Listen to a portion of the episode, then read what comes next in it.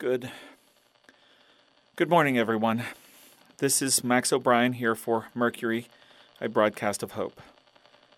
Today is day 114 since we came back on the air, although there's a chance we might be winding this down before too much longer unless something changes around here. We're running out of food. Agnes and Dr. Clark have gone looking to see what they can find, and I'm hoping they'll be back soon, but. Well, for a broadcast of hope, it's hard to be hopeful right now. For weeks now, the catch down at the ocean has been lower than what we're used to. Dr. Clark's garden is tapped out at the moment. Some local berry bushes and stuff like that don't have any fruit at the moment. Our snares are coming up empty, and all the markets we'd been hitting are down to the bare bones, which is what we're going to be if we don't find something soon. So, today's lesson is well, Agnes compares it to the ant and the grasshopper. You remember that old story, right? The ant worked hard and grew and gathered food for himself, storing it for winter, making sure he took care of the needs he knew he would have later instead of indulging himself with instant gratification. The grasshopper, on the other hand, danced and played and made fun of the ant for being so stodgy.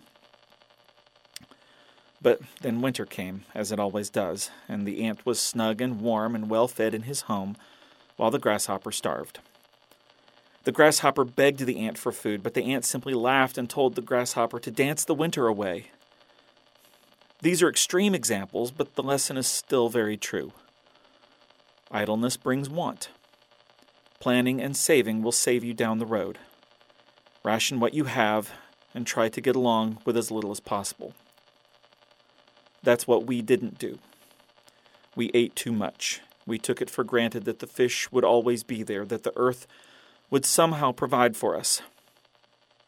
I'm here today to tell you that you need to take some responsibility to take care of yourself, too.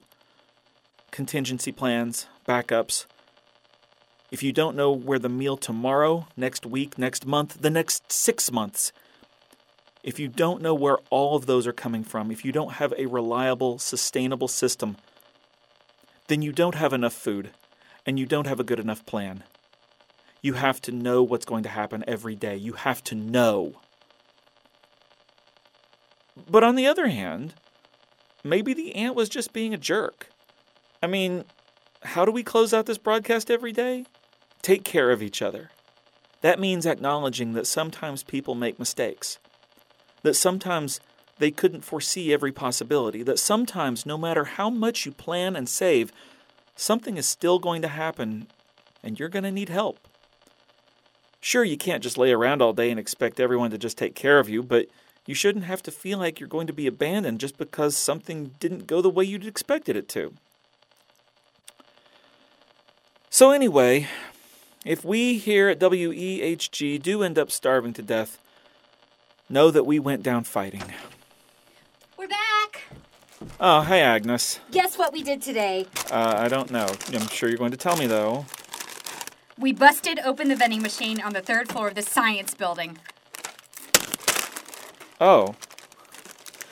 Oh, cool. We unscrewed the back panel. We have a ridiculous amount of junk food now. I'm surprised it hadn't been ransacked already. Why hadn't we done that already? Right? I just thought of it today. Someone definitely tried to break into it from the front, unsuccessfully. For the record, I am having Snickers for dinner every night until we run out. You know, I've been thinking of having some of those greens we had in the jars, but now I'm thinking I'm just going to go ahead and spoil my dinner and get it over with. You are both such children. Speaking of children, what are we saving for Jennifer's kids? Why not all of it? We've eaten enough of it ourselves already. At least one of each. What were you talking about on the broadcast, Max? Oh, no, I was just giving our listeners something to think about. I was just about to wrap it up when you two came in with the goodies. Well, hurry up then. Okay, okay. Well, for Agnes Chews and Dr. Clark Bar, I'm Snacks O'Brien, signing off for today. Take care of each other.